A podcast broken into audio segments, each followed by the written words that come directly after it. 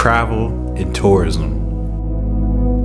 These are most often viewed as superficial retreats where people boast on Instagram or Westerners mindlessly colonizing trendy destinations. And while that does happen, human migration is much deeper than that.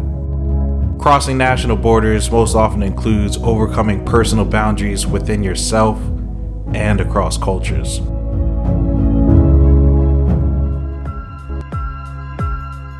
We're here to flip the paradigm behind the labels tourists, nomads, and expats with real stories from real people, using insight to better understand themselves, the world we live in, and ultimately unpack why we travel.